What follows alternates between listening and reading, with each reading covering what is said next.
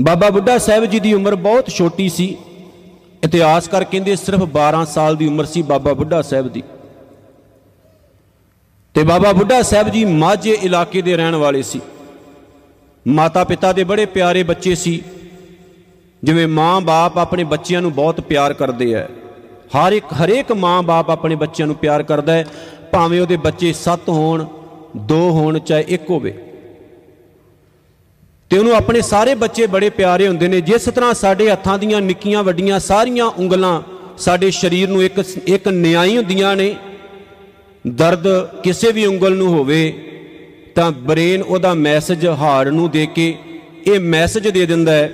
ਪੂਰਾ ਸਰੀਰ ਦੁਖਣਾ ਸ਼ੁਰੂ ਹੋ ਜਾਂਦਾ ਹੈ ਵੀ ਚੀਚੀ ਨੂੰ ਸੱਟ ਲੱਗੀ ਹੈ ਅੰਗੂਠੇ ਨੂੰ ਸੱਟ ਲੱਗੀ ਹੈ ਜਾਂ ਕਿਸੇ ਉਂਗਲ ਨੂੰ ਸੱਟ ਲੱਗੀ ਹੈ। ਕੋ ਸਤਨਾਮ। ਵਾਹਿਗੁਰੂ। ਕਿਉਂਕਿ ਇੱਕ ਸਮਾਨ ਇੱਕ ਨਿਆਈ। ਇਸੇ ਤਰ੍ਹਾਂ ਅਕਾਲ ਪੁਰਖ ਵਾਹਿਗੁਰੂ ਨੂੰ ਜਦੋਂ ਭਗਤਾਂ ਨੇ ਅਰਾਧਿਆ ਨਾ ਭਗਤਾਂ ਨੇ ਬਿਆਨ ਕੀਤਾ ਉਹਨੂੰ, ਤੇ ਭਗਤਾਂ ਨੇ ਆਪਣੀ ਪਾਵਨ ਬਾਣੀ 'ਚ ਇਹ ਕਿਹਾ,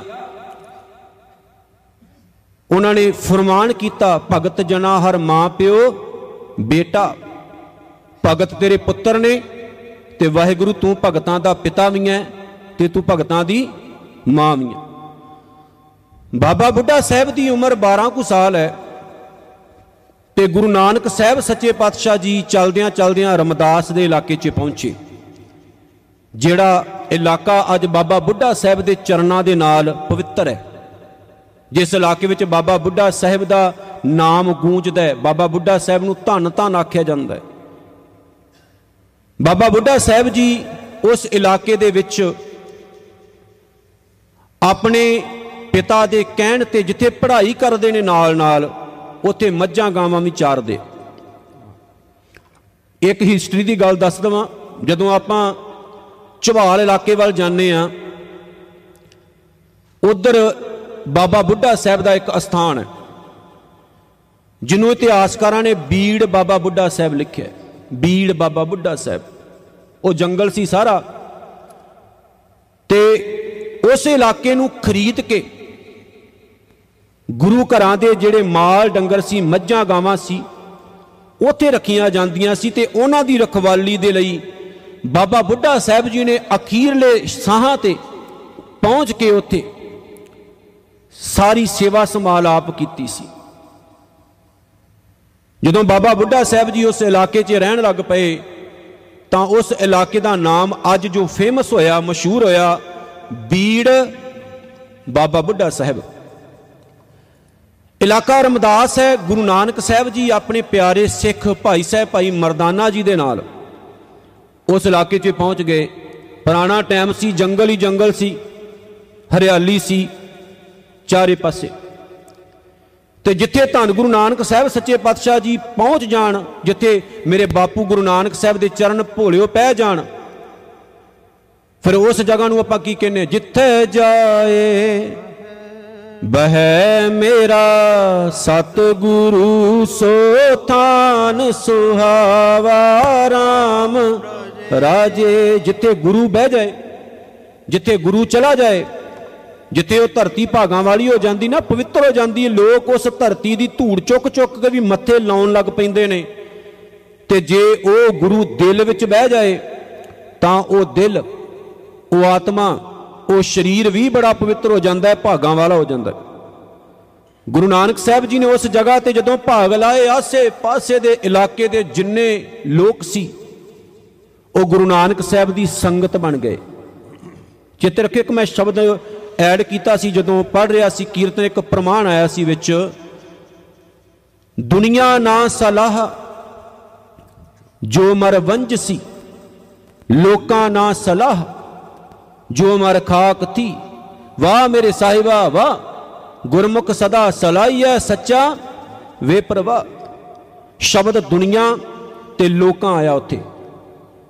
ਪਰ ਜਦੋਂ ਸਾਰੀ ਦੁਨੀਆ ਗੁਰੂ ਨਾਨਕ ਸਾਹਿਬ ਦੇ ਉਪਦੇਸ਼ ਨੂੰ ਜੀਵਨ 'ਚ ਧਾਰਨ ਕਰਨ ਲੱਗ ਪਈ, ਤੇ ਉਹ ਕੀ ਬਣ ਗਈ? ਸੰਗਤ। ਤੇ ਜਦੋਂ ਉਹ ਸੰਗਤ ਗੁਰੂ ਨਾਨਕ ਸਾਹਿਬ ਦੇ ਚਰਨਾਂ ਵਿੱਚ ਆ ਕੇ ਬਹਿ ਗਈ ਤਾਂ ਕੀ ਬਣ ਗਈ? ਸਾਧ ਸੰਗਤ। ਇਹ ਕੁਝ ਸ਼ਬਦ ਨੇ ਗੁਰਬਾਣੀ ਦੇ, ਜਿਸ ਤਰ੍ਹਾਂ ਸਾਡੇ ਸਤਿਗੁਰੂ ਨੇ ਬੜੀ ਸਾਡੇ ਉੱਤੇ ਕਿਰਪਾ ਕੀਤੀ। ਬੁੱਧੀਜ਼ਮ ਦੇ ਵਿੱਚ ਵੀ ਸਿੱਖ ਸ਼ਬਦ ਵਰਤਿਆ ਜਾਂਦਾ ਹੈ। ਬੁੱਧੀਜ਼ਮ ਦੇ ਵਿੱਚ ਵੀ ਸਿੱਖ ਸ਼ਬਦ ਹੈ। ਜਿੱਥੇ ਸਿੱਖ ਸ਼ਬਦ ਦਾ ਮਤਲਬ ਸਾਰੇ ਆਪਾਂ ਇਹ ਕੱਢਦੇ ਹਾਂ ਲਰਨ ਕਰਨਾ, ਸਿੱਖਣਾ, ਗੁਰਬਾਣੀ ਨੂੰ ਪੜ੍ਹਨਾ, ਗੁਰੂ ਦੀ ਵਿਚਾਰ ਨੂੰ ਜੀਵਨ ਵਿੱਚ ਧਾਰਨ ਕਰਨਾ ਗੁਰੂ ਦੇ ਆਸ਼ੇ ਮੁਤਾਬਕ ਜੀਵਨ ਢਾਲਣਾ ਉਹਨੂੰ ਸਿੱਖ ਆਖਿਆ ਗਿਆ।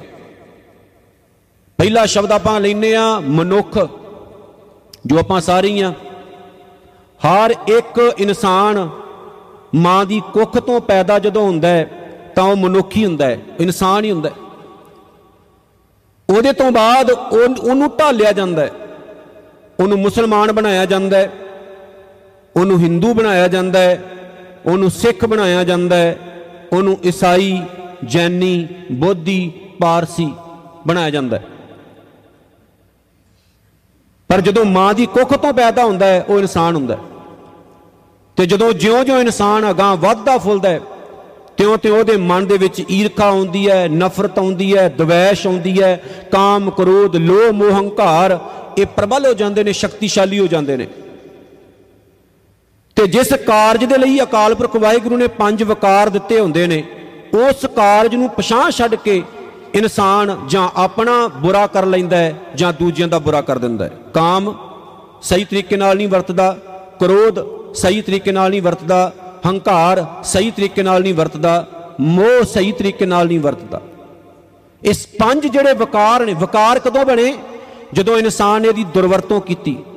ਨਹੀਂ ਤੇ ਗੁਰਬਾਣੀ ਨੂੰ ਪੜ੍ਹੀਏ ਤੇ ਸਤਿਗੁਰੂ ਨੇ ਇਹਨਾਂ ਨੂੰ ਗੁਰਬਾਣੀ 'ਚ ਸ਼ਕਤੀ ਆਖਿਆ ਹੈ, ਰੱਬ ਦੀ ਸ਼ਕਤੀ ਹੈ ਰੱਬ ਦੇ ਗੁਣ ਹੈ ਜਿਹੜੇ ਹਰ ਇੱਕ ਇਨਸਾਨ ਦੇ ਵਿੱਚ ਪ੍ਰਮਾਤਮਾ ਨੇ ਪਾਏ। ਸਭ ਤੋਂ ਪਹਿਲਾਂ ਆਪਾਂ ਮਨੁੱਖ ਹਾਂ ਜਦੋਂ ਆਪਾਂ ਗੁਰੂ ਦੀ ਸਿੱਖਿਆ ਲੈਨੇ ਆ ਫਿਰ ਬਣਦੇ ਆ ਸਿੱਖ। ਜਦੋਂ ਆਪਾਂ ਅੰਮ੍ਰਿਤ ਧਾਰੀ ਹੁੰਨੇ ਆ ਫਿਰ ਬਣਦੇ ਆ ਸਿੰਘ। ਜਦੋਂ ਆਪਾਂ ਗੁਰੂ ਦੇ ਆਸ਼ੇ ਮੁਤਾਬਕ ਤੁਰਨਾ ਸ਼ੁਰੂ ਕਰ ਦਿੰਨੇ ਆ ਕਲਗੀਆਂ ਵਾਲੇ ਦਾ ਰੂਪ ਹੋ ਜਾਂਦੇ ਆ ਖਾਲਸਾ ਮੇਰੋ ਰੂਪ ਹੈ। ਖਾਸ ਫਿਰ ਆਪਾਂ ਬਣਦੇ ਆ ਖਾਲਸੇ। ਉਹਦੇ ਵਿੱਚ ਆਪਾਂ ਅਭੇਦ ਹੋ ਜਾਂਦੇ ਆ ਜਿਹੜੀ ਲਾਸਟ ਲਾਸਟ ਕੰਡੀਸ਼ਨ ਕਲਗੀਆਂ ਵਾਲੇ ਸੱਚੇ ਪਾਤਸ਼ਾਹ ਨੇ ਦਿੱਤੀ ਵੀ ਖਾਲਸਾ ਕੌਣ ਹੈ? ਜਿਹੜਾ ਮੇਰਾ ਰੂਪ ਖਾਸ ਹੈ, ਜਿਹੜਾ ਮੇਰੇ ਵਰਗਾ ਹੋ ਗਿਆ। ਜਦੋਂ ਸਾਰਾ ਸੰਸਾਰ, ਜਦੋਂ ਸਾਰੀ ਦੁਨੀਆ ਸਮੁੱਚੇ ਲੋਕ ਗੁਰੂ ਨਾਨਕ ਸਾਹਿਬ ਸੱਚੇ ਪਾਤਸ਼ਾਹ ਦੇ ਕੋਲ ਪਹੁੰਚੇ। ਗੁਰੂ ਨਾਨਕ ਸਾਹਿਬ ਦਾ ਆਸ਼ੀਰਵਾਦ ਲਿਆ, ਉਹਨਾਂ ਦੀ ਜੀ- ਉਹਨਾਂ ਦੀ ਗੁਰਬਾਣੀ ਨੂੰ ਜੀਵਨ ਵਿੱਚ ਢਾਲਿਆ ਤੇ ਉਹ ਸੰਗਤ ਬਣੀ। ਗੁਰੂ ਨਾਨਕ ਸਾਹਿਬ ਨਾਲ ਅਟੈਚ ਹੋ ਕੇ ਕਨੈਕਟ ਹੋ ਕੇ ਸਾਧ ਸੰਗਤ ਬਣੀ ਤੇ ਉਹਦੇ ਵਿੱਚ ਇੱਕ ਛੋਟਾ ਜਿਹਾ ਬੱਚਾ ਖੜਾ ਹੋ ਗਿਆ। ਇਲਾਕਾ ਬਹੁਤ ਪਿਆਰਾ ਹੈ। ਚਾਰੇ ਪਾਸੇ ਰੰਗ ਬਰੰਗੇ ਫੁੱਲ ਖਿੜੇ ਨੇ। ਚਾਰੇ ਪਾਸੇ ਖੁਸ਼ਹਾਲੀ ਹੈ, ਹਰਿਆਲੀ ਹੈ। ਤੇ ਚਾਰੇ ਪਾਸੇ ਖੇਤ ਵੀ ਨੇ, ਮੱਝਾਂ, ਗਾਵਾਂ, ਪਹਾੜਾਂ ਦੇ ਉੱਤੇ, ਆਸੇ-ਪਾਸੇ ਘਾਹ ਚੱਰ ਰਹੀਆਂ ਨੇ। ਉਹ ਰਮਣੀਕ ਜਿਹਾ ਜਿਹੜਾ ਮਾਹੌਲ ਸੀ, ਉਹਦੇ 'ਚ ਗੁਰੂ ਨਾਨਕ ਸਾਹਿਬ ਸੱਚੇ ਪਾਤਸ਼ਾਹ ਨੇ ਇੱਕ ਜਗ੍ਹਾ ਤੇ ਸੰਗਤ ਲਾਈ ਹੈ। ਹਜ਼ਾਰਾਂ ਦੀ ਇਕੱਠ ਦੇ ਵਿੱਚ ਸਾਧ ਸੰਗਤ ਹੈ। ਗੁਰੂ ਨਾਨਕ ਸਾਹਿਬ ਦੇ ਸਾਹਮਣੇ ਇੱਕ ਛੋਟਾ ਜਿਹਾ ਬੱਚਾ ਖੜਾ ਹੋ ਗਿਆ ਤੇ ਬੱਚੇ ਦੀ ਉਮਰ ਬਹੁਤ ਛੋਟੀ ਜੀ ਜਾਪਦੀ। ਧੰਨ ਗੁਰੂ ਨਾਨਕ ਸਾਹਿਬ ਦੇ ਵਿਚਾਰ ਰੋਜ਼ਾਨਾ ਸਰਵਨ ਕਰਦਾ ਹੈ ਤੇ ਗੜਵੀ ਦੇ ਵਿੱਚ ਦੁੱਧ ਲੈ ਕੇ ਵੀ ਰੋਜ਼ਾਨਾ ਆਉਂਦਾ ਹੈ। ਗੁਰੂ ਨਾਨਕ ਸਾਹਿਬ ਸੱਚੇ ਪਾਤਸ਼ਾਹ ਜੀ ਨੇ ਬੱਚੇ ਨੂੰ ਕਿਹਾ ਵੀ ਪੁੱਤਰਾ, ਸਵਾਲ ਕੀ ਤੇਰਾ? ਤੇ ਬੱਚੇ ਨੇ ਜਵਾਬ ਇਹ ਦਿੱਤਾ ਜੋ ਸਾਡੀਆਂ ਜਨਮ ਸਾਖੀਆਂ 'ਚ ਲਿਖਿਆ ਹੈ।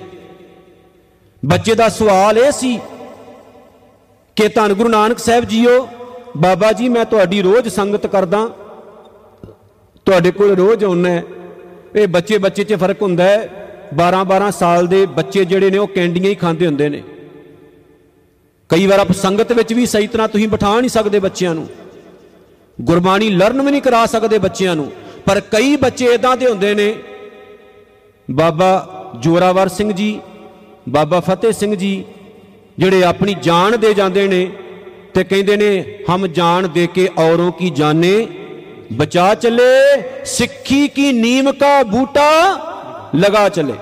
ਉਹ ਵੀ ਬੱਚੇ ਨੇ। ਤੇ ਅਜੇ ਬੱਚੇ ਦੀ ਉਮਰ ਵਿੱਚ ਧੰਨ ਗੁਰੂ ਅਰਜਨ ਸਾਹਿਬ ਹੀ ਨੇ ਜਿਨ੍ਹਾਂ ਨੂੰ ਭੱਟਾਂ ਨੇ ਆਪ ਆਪਣੀ ਪਾਵਨ ਬਾਣੀ ਵਿੱਚ ਆਖਿਆ ਸੀ ਤੈ ਜਨਮਤ ਗੁਰਮਤ ਬ੍ਰਹਮ ਪਛਾਣਿਓ। ਬੱਚੇ ਨੇ ਲੇਕਿਨ ਭੱਟਾਂ ਨੇ ਕਿਹਾ ਗੁਰੂ ਅਰਜਨ ਸਾਹਿਬ ਤੁਸੀਂ ਤਾਂ ਜੰਮਦਿਆਂ ਹੀ ਬ੍ਰਹਮ ਗਿਆਨੀ ਸੀ ਆਖੋ ਸਤਨਾਮ। ਤੇ ਇਧਰ ਬਾਬਾ ਬੁੱਢਾ ਸਾਹਿਬ ਜੀ ਵੀ ਲੋਕਾਂ ਦੀ ਨਿਗਾਹ 'ਚ ਬੱਚੇ ਨੇ। ਲੇਕਿਨ ਸਵਾਲ ਬੜਾ ਵੱਡਾ ਕੀਤਾ ਉਹਨਾਂ ਨੇ। ਕਹਿੰਦੇ, ਮੌਤ ਤੋਂ ਡਰ ਲੱਗਦਾ ਹੈ। ਮੌਤ ਤੋਂ ਡਰ ਲੱਗਦਾ ਹੈ ਤੇ ਮਰਨਾ ਕੋਈ ਵੀ ਇਨਸਾਨ ਨਹੀਂ ਦੁਨੀਆ ਦਾ ਚਾਹੁੰਦਾ। ਮੌਤ ਤੋਂ ਹਰ ਇੱਕ ਬੰਦਾ ਡਰਦਾ ਹੈ। ਭਾਵੇਂ ਬੰਦਾ ਹੋਵੇ, ਚਾਹੇ ਜਾਨਵਰ ਹੋਣ ਜਾਂ ਪੰਛੀ ਹੋਣ ਜਾਂ ਕੀੜੇ ਮਕੌੜੇ ਹੋਣ, ਇੱਕ ਮੱਖੀ ਵੀ ਸਾਡੇ ਸਰੀਰ ਤੇ ਬਹਿ ਜਾਏ, ਆਪਾਂ ਜਦੋਂ ਹੱਥ ਵੱਟਦੇ ਨੂੰ ਪਤਾ ਲੱਗ ਜਾਂਦਾ ਵੀ ਮੇਰੀ ਮੌਤ ਆਉਣ ਲੱਗੀ, ਉੱਡ ਜਾਂਦੀ ਉੱਥੋਂ। ਬਾਬਾ ਬੁੱਢਾ ਸਾਹਿਬ ਜੀ ਕਹਿੰਦੇ ਨੇ, ਮੌਤ ਤੋਂ ਡਰ ਲੱਗਦਾ ਹੈ। ਗੁਰੂ ਨਾਨਕ ਸਾਹਿਬ ਜੀ ਹੱਸ ਪਏ ਕਹਿੰਦੇ, ਪੁੱਤਰਾ ਬੜੀ ਛੋਟੀ ਜੀ ਉਮਰ ਹੈ, ਸਵਾਲ ਬੜੇ ਵੱਡੇ ਵੱਡੇ ਕੀਤੇ ਹੈ। ਤੇ ਬਾਬਾ ਬੁੱਢਾ ਸਾਹਿਬ ਨੇ ਨਾ ਕੁਝ ਜਵਾਬ ਬੜੇ ਪਿਆਰੇ ਦਿੱਤੇ। ਕਹਿੰਦੇ, ਮੇਰੇ ਦਿਮਾਗ ਵਿੱਚ ਇਹ ਗੱਲ ਉਦੋਂ ਆਈ ਜਦੋਂ ਸਾਡੇ ਇਲਾਕੇ ਦੇ ਵਿੱਚੋਂ ਇੱਕ ਵੱਡਾ ਫੌਜਦਾਰ ਆਪਣੀਆਂ ਫੌਜਾਂ ਦੇ ਨਾਲ ਗੁਜ਼ਰਿਆ। ਮੈਂ ਦੇਖਿਆ ਖੇਤਾਂ ਵਿੱਚ ਵੱਡੀਆਂ ਵੱਡੀਆਂ ਫਸਲਾਂ ਸਨ, ਪੱਕੀਆਂ। ਮੈਂ ਦੇਖਿਆ ਖੇਤਾਂ ਵਿੱਚ ਛੋਟੀਆਂ ਛੋਟੀਆਂ ਵੀ ਫਸਲਾਂ ਸਨ, ਆਦ ਖੜ ਵੀ ਫਸਲਾਂ ਸਨ। ਤੇ ਗੁਰੂ ਨਾਨਕ ਸਾਹਿਬ ਜੀ, ਬਾਬਾ ਜੀ- ਬਾਬਾ ਜੀ ਨੇ ਕਿਹਾ, ਬਾਬਾ ਜੀਓ, ਮੈਂ ਪਤਾ ਕੀ ਦੇਖਿਆ? ਜਿਹੜੀਆਂ ਛੋਟੀਆਂ ਛੋਟੀਆਂ ਜੀਆਂ ਫਸਲਾਂ ਸੀ, ਨਿੱਕੇ ਨਿੱਕੇ ਬੂਟੇ ਸੀ ਰਿਆਈ ਕੱਖ ਨਹੀਂ ਉਹਨਾਂ ਦਾ। ਮੇਦ ਦਿੱਤੇ, ਖਤਮ ਕਰ ਦਿੱਤੇ। ਮੈਂ ਦੇਖਿਆ, ਮੇਰੀ ਮਾਂ ਜਦੋਂ ਚੁੱਲ੍ਹੇ ਦੇ ਵਿੱਚ ਅੱਗ ਬਾਲਦੀ ਹੈ ਨਾ, ਰੋਟੀਆਂ ਲਾਉਂਦੀ ਹੈ, ਤੇ ਮੈਂ ਇਹ ਦੇਖਦਾ ਕਿ ਨਿੱਕੀਆਂ ਨਿੱਕੀਆਂ ਲੱਕੜਾਂ ਨੂੰ, ਛੋਟੇ ਛੋਟੀਆਂ ਜੀਆਂ ਲੱਕੜਾਂ ਨੂੰ, ਨਿੱਕੀਆਂ ਨਿੱਕੀਆਂ ਜੀਆਂ ਟਾਹਣੀਆਂ ਨੂੰ ਸਭ ਤੋਂ ਪਹਿਲਾਂ ਅੱਗ ਕਿਉਂ ਲੱਗਦੀ ਹੈ? ਪਹਿਲਾਂ ਉਹ ਸੜ ਕੇ ਸਵਾਹ ਹੁੰਦੀਆਂ ਨੇ, ਫਿਰ ਅੱਗ ਵੱਡੀਆਂ ਨੂੰ ਜਾ ਕੇ ਪਕੜਦੀ। ਮੈਂ ਬਹੁਤ ਛੋਟਾ ਜਿਹਾ। ਮੇਰੇ ਮਨ ਵਿੱਚ ਇਹ ਗੱਲ ਆਉਂਦੀ ਹੈ, ਕਿਤੇ ਮੈਂ ਛੋਟਾ ਜਿਹਾ, ਕਿਤੇ ਤੋਰੀ ਨਾ ਜਾਵਾਂ। ਮੌਤ ਤੋਂ ਬੜਾ ਡਰ ਲੱਗਦਾ ਹੈ। ਤੇ ਗੁਰੂ ਨਾਨਕ ਸਾਹਿਬ ਸੱਚੇ ਪਾਤਸ਼ਾਹ ਜੀ ਨੇ ਹੱਸ ਕੇ, ਕੋਲ ਬੁਲਾ ਕੇ, ਇਹ ਸਾਡਾ ਇਤਿਹਾਸ ਹੈ ਭਲਿਓ। ਕੋਲ ਬੁਲਾ ਕੇ ਧੰਨ ਗੁਰੂ ਨਾਨਕ ਸਾਹਿਬ ਨੇ ਬਾਬਾ ਬੁੱਢਾ ਸਾਹਿਬ ਨੂੰ ਜੱਫੀ ਪਾ ਕੇ ਪਤਾ ਕੀ ਕਿਹਾ ਸੀ?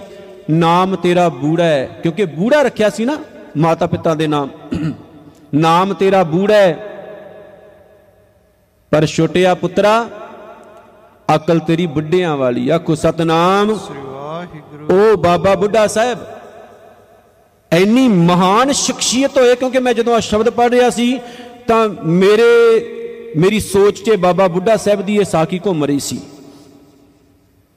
ਮੈਂ ਚਾਰੇ ਕੁੰਡਾਂ ਭੋਲੀਆਂ ਤੁਧ ਜੇਵੜ ਨਾ ਸਾਈਆਂ ਉਹ ਬਾਬਾ ਬੁੱਢਾ ਸਾਹਿਬ ਨੂੰ ਜਦੋਂ 12 ਸਾਲ ਦੀ ਉਮਰ ਵਿੱਚ ਹੀ ਕਿਰਪਾ ਕਰ ਦਿੱਤੀ ਨਾ ਗੁਰੂ ਨਾਨਕ ਸਾਹਿਬ ਨੇ ਆਪਣਾ ਪਿਆਰਾ ਬਣਾ ਲਿਆ ਉਸ ਬਾਬਾ ਬੁੱਢਾ ਸਾਹਿਬ ਨੇ ਗੁਰੂ ਨਾਨਕ ਸਾਹਿਬ ਦਰਸ਼ਨ ਕੀਤੇ ਗੁਰੂ ਅੰਗਦ ਸਾਹਿਬ ਦੇ ਦਰਸ਼ਨ ਕੀਤੇ ਉਸ ਬਾਬਾ ਬੁੱਢਾ ਸਾਹਿਬ ਨੇ ਗੁਰੂ ਅਮਰਦਾਸ ਸਾਹਿਬ ਦੇ ਵੀ ਦਰਸ਼ਨ ਕੀਤੇ ਗੁਰੂ ਅਮਰਦਾਸ ਸਾਹਿਬ ਦੇ ਚਰਨਾਂ ਨੂੰ ਵੀ ਪਰਸਿਆ। ਗੁਰੂ ਅਮਰਦਾਸ ਸੱਚੇ ਪਾਤਸ਼ਾਹ ਜੀ ਤੋਂ ਬਾਅਦ ਗੁਰੂ ਰਾਮਦਾਸ ਸਾਹਿਬ, ਗੁਰੂ ਅਰਜਨ ਸਾਹਿਬ ਤੇ ਛੇਵੇਂ ਪਾਤਸ਼ਾਹ ਧੰਨ ਧੰਨ ਸਤਿਗੁਰੂ ਸ੍ਰੀ ਗੁਰੂ ਹਰਗੋਬਿੰਦ ਮਹਾਰਾਜ ਸੱਚੇ ਪਾਤਸ਼ਾਹ ਨੂੰ ਜਿੱਥੇ ਆਪਣੇ ਹੱਥਾਂ ਵਿੱਚ ਖੜਾਇਆ ਸ਼ਸਤਰ ਵਿਦਿਆ ਵੀ ਬਾਬਾ ਬੁੱਢਾ ਸਾਹਿਬ ਤੇ ਭਾਈ ਗੁਰਦਾਸ ਸਾਹਿਬ ਨੇ ਦਿੱਤੀ। ਉੱਥੇ ਨਾਲ ਦੀ ਨਾਲ ਧੰਨ ਬਾਬਾ ਬੁੱਢਾ ਸਾਹਿਬ ਐਸੀ ਸ਼ਖਸੀਅਤ ਸੀ ਕਿ ਛੇ ਗੁਰੂ ਸਾਹਿਬਾਨਾਂ ਦੇ ਦਰਸ਼ਨ ਕਰਨ ਤੋਂ ਉਪਰੰਤ ਧੰਨ ਗੁਰੂ ਹਰਗੋਬਿੰਦ ਸਾਹਿਬ ਨੇ ਆਪਣੇ ਹੱਥੀਂ ਬਾਬਾ ਬੁੱਢਾ ਸਾਹਿਬ ਦੇ ਸਰੀਰ ਨੂੰ ਅਗਨ ਭੇਟਾ ਕੀਤਾ। ਆਖੋ ਸਤਨਾਮ। ਸ੍ਰੀ ਵਾਹਿਗੁਰੂ